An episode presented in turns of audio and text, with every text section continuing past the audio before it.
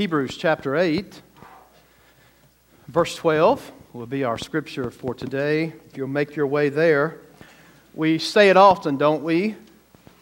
We say that we believe in the. For- I get to preach to the choir today, right? we say that we believe in the forgiveness of sins. C.S. Lewis once remarked Everyone says forgiveness is a lovely idea until they have something to forgive. It's a great statement. The statement of our sins are forgiven or that we forgive someone else is one of the most powerful declarations that we as fallen sinful man uh, could ever make.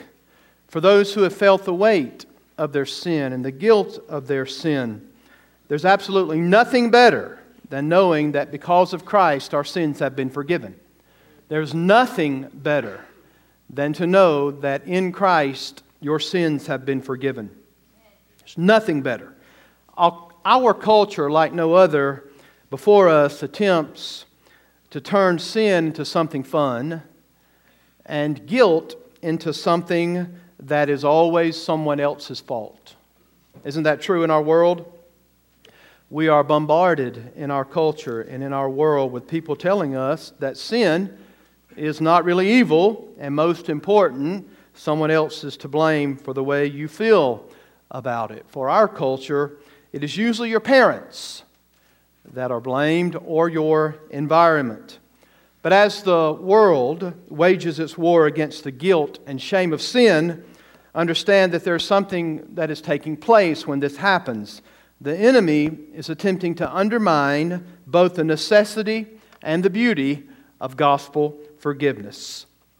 If the enemy can get you to believe that sin is really not that bad and your guilt and shame is really someone else's fault, then you will never see your need for the Savior. If sin is not a big deal, then why would the Son of God come down from heaven?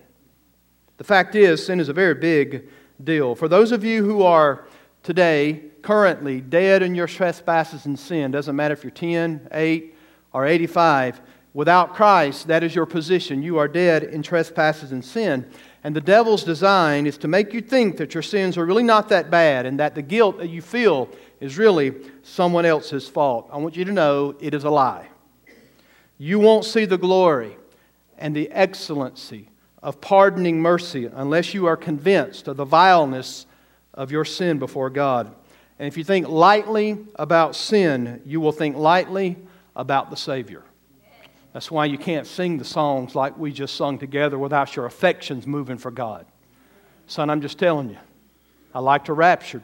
Listen to those songs.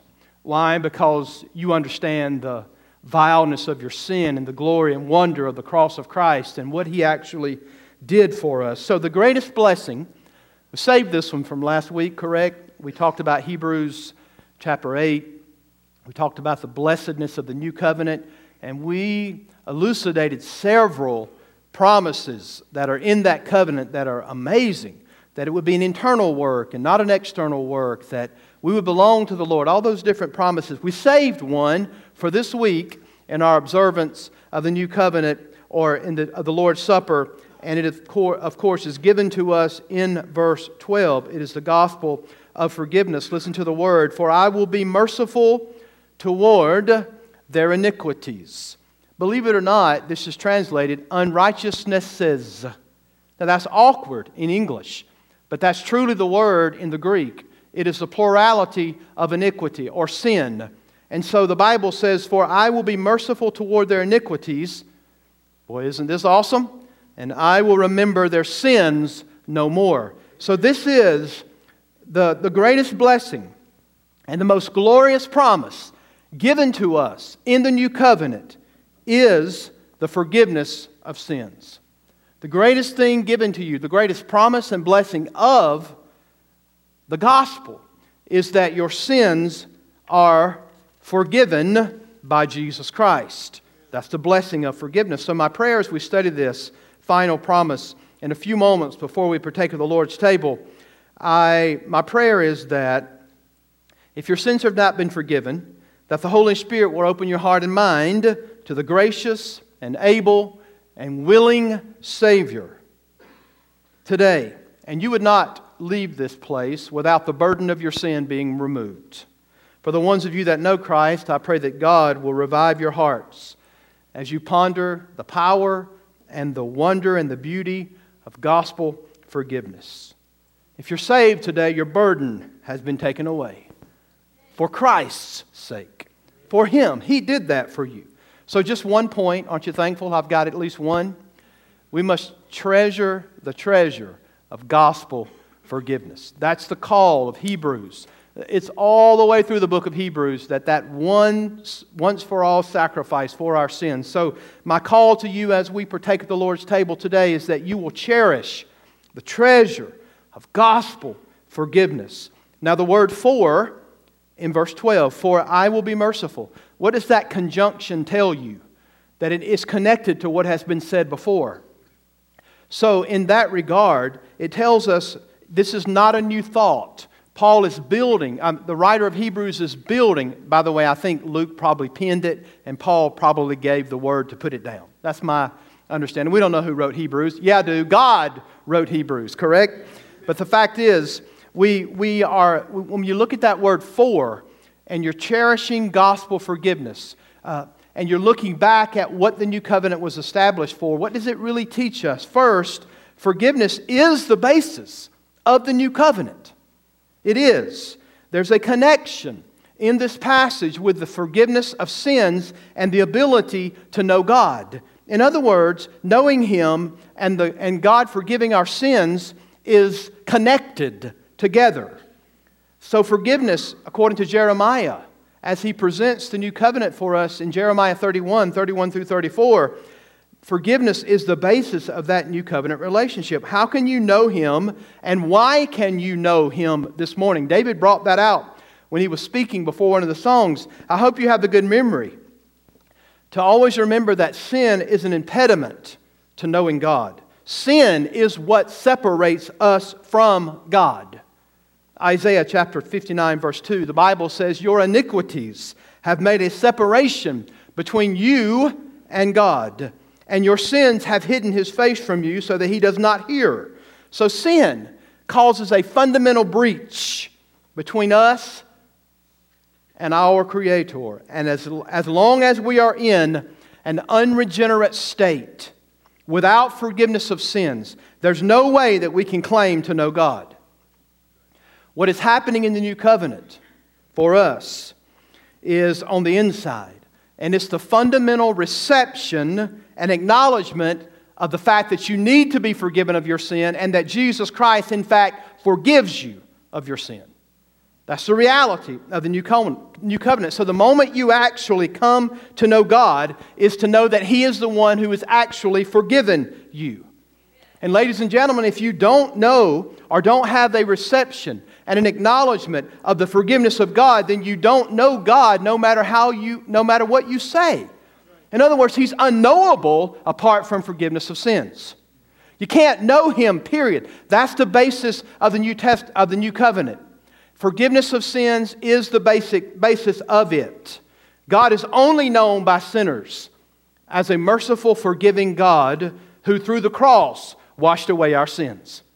That's the only way that he can be known. There's only one way to know God, and it is through the cross of Christ. In the cross, we see his death it was violent, it was vicarious, but it was highly victorious, right? We see that death. We see his propitiation for our sins. We see the Son of God bearing the wrath of his Father. And all of that violence that should have been poured out on you was, in fact, poured out on his Son. And we see the vicarious nature of Christ being willing to bear that sin penalty. Folks, here in Baptist Life, at FBCO, you can study the attributes of God your entire life, and you can memorize passage after pas- passage that talks about the character of God. And yet, if you don't know God as the merciful and forgiving God that forgives sin through the cross of Christ, you don't know God. You have to know Him and must know Him only through forgiveness. This is the promise of the new covenant. Forgiveness is the basis of the new covenant. Number two, the Lord will act in mercy. Notice verse 12 For I will be merciful toward their iniquities. That's an awkward uh, way to describe sins, unrighteousnesses, but that's what it is. This, uh, this word combines the attitude of the heart, which disregards and disrespects and disobeys the Lord God who created you, the very one who gave the law. We talked about that last week, the Ten Commandments. But not only do you have the attitude of the heart, but what happens? You have it manifested in actions and deeds. So the attitude of the heart comes forth in action and in deeds. The actions will be opposite of what the Bible tells us is good and just. So unrighteousness would be unjust deeds in the sight of God. Are we all guilty? You better believe it. And not because someone else, it's not someone else's fault that you have an attitude of the heart and mind that is in rebellion against God, and it issues forth into actions with deliberate nature to it that proves that you are in an unregenerate state. So there is a willfulness in our sins, which is an insult to the majesty and holiness and grandeur of our God. He's the one who made you. And the Bible tells us He is worthy of your obedience. We owe Him respect, we owe Him honor, and yet we come into this world basically saying, I'm going to do this my own way. We come into this world, and that's our mindset. We're going to do it our own way. That's blatant disregard to the obedience that God, in fact, requires. And that is called unrighteousness. Notice what he says I will be merciful toward their iniquities or their unrighteousness. Kids, do you realize that every time you say, I'm not going to do what mom and dad tells me to do, you are not only violating the fifth commandment, but you're also guilty of a rebellious heart against God? Every single time. Yes, kids, that sermon was for free this morning. Every time you say no to mom and dad, I'm not going to do that, in essence, you are defying the God who made you. That's what you're doing. You're ultimately rebelling against the God of heaven. This is, that, that is what we all are doing when God says, this, These are my statutes, but yet we say, I'm going to do it my own way. Many of you hear what I'm saying at this point, and you're thinking, I'm going to turn off this pastor, and if I don't turn him off, I can't, if I keep listening, I may have to stop what I'm doing right? We all sense that, don't we? We, we sense the Lord putting his finger on those areas of life that we have that are in rebellion against him. I'm not going to do this because it's my life. I own my life. That's what we think. So, in doing this, you raise your fist against the Lord in defiance. And He's the God who made you. The Bible calls this unrighteousnesses. Now, notice the promise I will be merciful. Y'all know what that word translates? Propitious. How many of you used that word yesterday? No, I'm sure you did not. Do you know that in the Word of God, when the tax collector is praying in the temple right behind the Pharisee, and the Pharisee says, I'm I'm so glad I'm not like this dude back here praying, that I've got a monopoly on the Lord and I'm good externally, right? But when the publican takes his fist and hits himself in his own chest and he says, Lord, be merciful to me, a sinner. That is the word propitious. God be propitious toward me, the sinner. So, God be merciful to me, a sinner. God be propitious to me, a sinner. Now, the Bible just says merciful, but the idea and the underlying assumption is that God must act on our behalf. It's not something you are doing, it is something that God is doing. So, it, the, the publican was saying, God be mercied to me. Be propitious toward me. Propitiation must have taken place so that mercy can be given freely. Something had to take place in order for God to be propitious toward sinners. How does, how does God remain absolutely holy and right and perfect and yet at the same time be able to forgive sinners? How can God allow sinful people to be in heaven where there is no sin? God has to be propitious. God has to act on our behalf. God never stops being holy, folks. He's always just and holy. And in order for God to show mercy, his justice must be satisfied. And his justice has been satisfied through the one act of the Son of God on Calvary. where he turned the wrath of the Father away from you. The wrath that you deserve, Jesus took on himself. Why? So that he could be propitious. He, he, propitiation is the, the, is the appeasement and the turning of the wrath of God away so that when he looks at you, he sees his son. Amen. Accomplishing what we could have never done for ourselves. So, because God has been propitiated, his wrath has been appeased, he's able to show mercy to those who he will show mercy. Hebrews chapter 2, verse 17. What God is saying here in the new covenant promise is that because of the Lord Jesus Christ and what he has done, God can now freely, graciously, and sovereignly pardon you and me for our sins. Amen. That's what he's saying in the new covenant. He can do that. His justice is satisfied, and God is free to show mercy and pardon all of my unrighteous deeds. Hallelujah for the Savior. Did the kids study the triumphal entry this morning? They did. Did they come down the hallway saying, Hosanna? Blessed is he. Y'all know where that comes from? It didn't just spring up in Matthew and Mark and Luke. It comes from Zechariah 9 9. Behold, your king comes riding on the foal of a donkey. Boy, isn't God awesome? I mean, that's prophesied hundreds, hundreds of years before Jesus got on that donkey. And I want to remind you of something. He did it to enter Jerusalem to be the sacrifice for your sins and to turn the wrath of the Father away from you. Folks, sin is a big deal. No one will ever get to heaven without the Father being propitiated for the sins of the world. And it only could happen through Jesus Christ. That's why there's no other Savior. There's no other way to heaven. These are not parallel roads that all go, and it doesn't matter what you are in the end. God's just going to say, well, all roads lead to heaven. That's not so, folks. If that were true, Christ did not need to come down from heaven. The Son of God came down because sin is a big deal. So the basis of the covenant was forgiveness of sins. And then God would be able to act to be merciful and propitious toward us and forgive us and mercy us. Why? all because of Jesus. What a gospel we have. And finally, number three, the Lord will remember our sins no more. Now, notice the next part remember our sins no more. Now, if you've sensed the weight of your sin, can you think of anything better than the omniscient creator of the universe remembering your sins no more? Sin, again, means that God has set the standard and we have chose to wander away from it and do our own thing. Remember Isaiah's words in Isaiah 53? We've all gone like sheep have gone astray, but he hath laid the iniquities of us all upon Christ. But God says, I will not remember your sins. Think about this. Sin means that God has set the standard, and we choose to wander away from it and do our own thing. Do our own thing.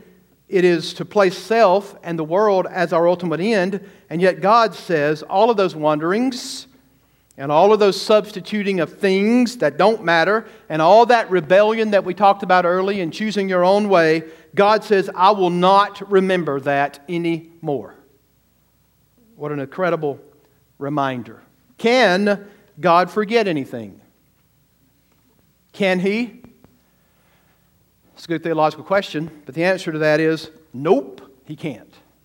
He can't forget anything. He knows all things. He knows everything possible and actual. He knows everything exhaustively and comprehensively at all times. He knows the beginning from the end. He knows it all. This means that there's not a sin that you or I have ever committed that God doesn't know about. So when he says in this statement that I will remember their sins no more, it means that he wipes away our sins as if they were out of his mind. I will not bring those sins up again as a point of controversy or condemnation. Thus, Romans 8 1. For there is therefore now no condemnation or guilt to those who are in Christ Jesus. For the law of the Spirit of life in Christ Jesus has set me free from the law of sin and death.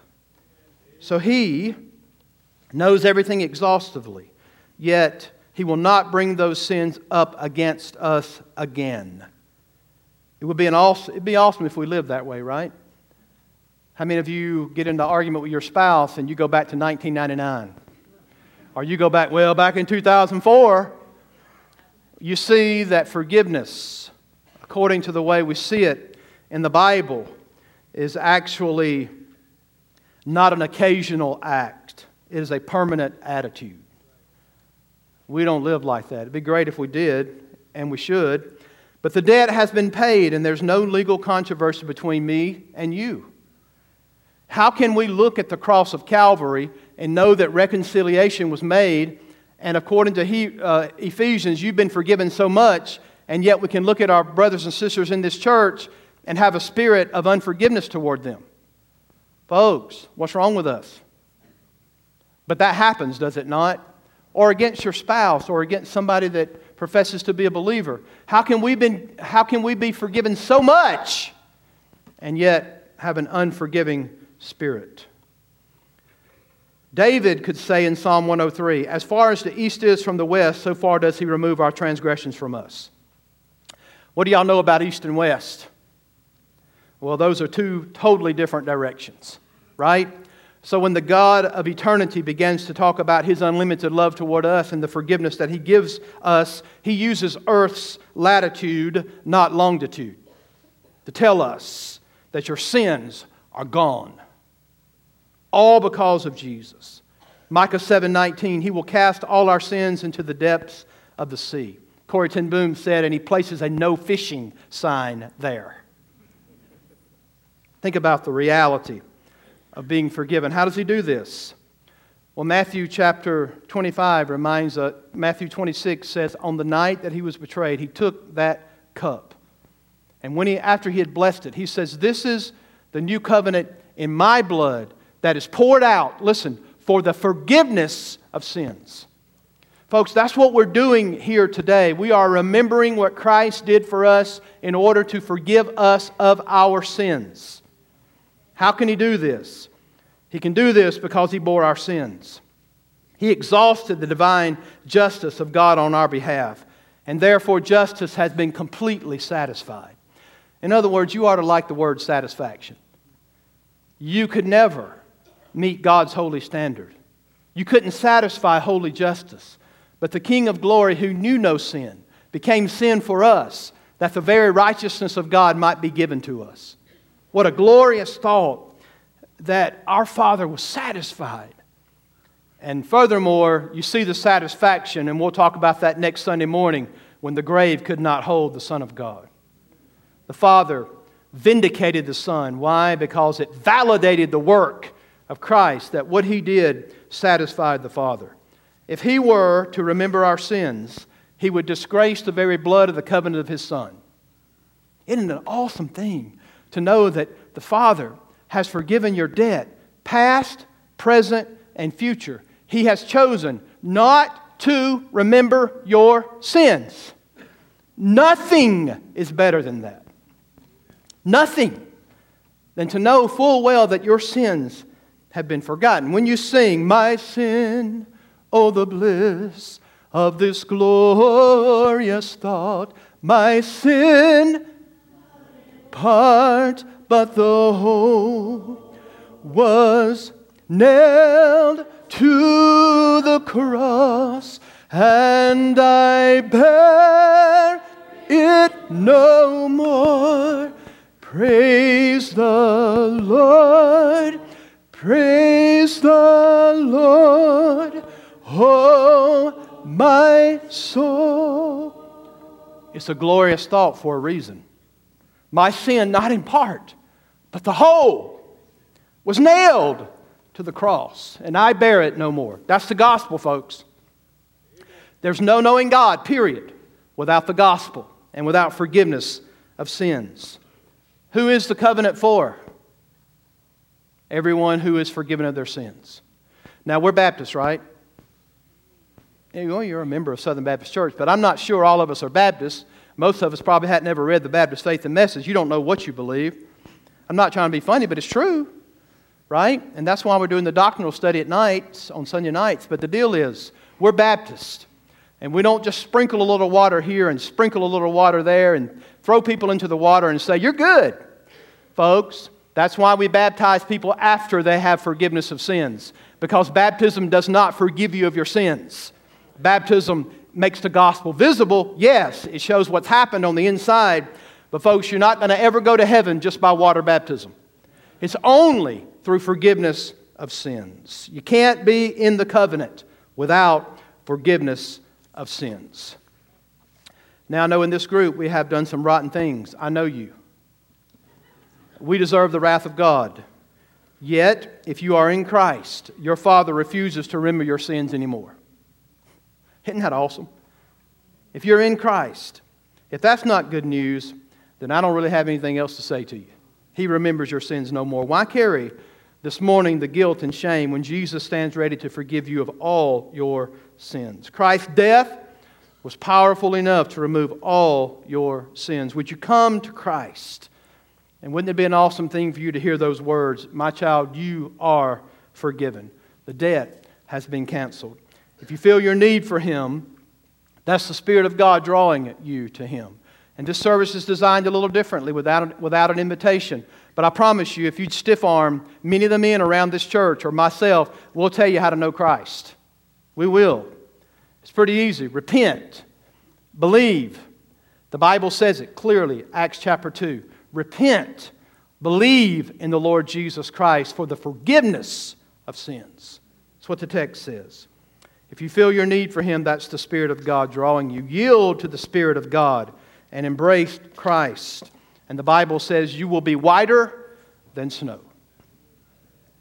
Father, as we have a couple of more hymns, Lord, to prepare us for the Lord's Supper, Lord, let us exult in you today for the wonderful gift of the forgiveness of sins. Father, my prayer is that even as I speak, you're wooing the hearts of people who are lost you are helping them to see the vileness of their sins and their need for the great act of redemption. You are Savior. For God, in this manner, you love the world that you gave your one only unique Son, that whoever believes in him will not perish, there's the danger, but have everlasting life. Father, would you help us as we partake of the Lord's table to give you glory for the gospel of forgiveness? May we cherish it and treasure it in Jesus' name we pray. Amen.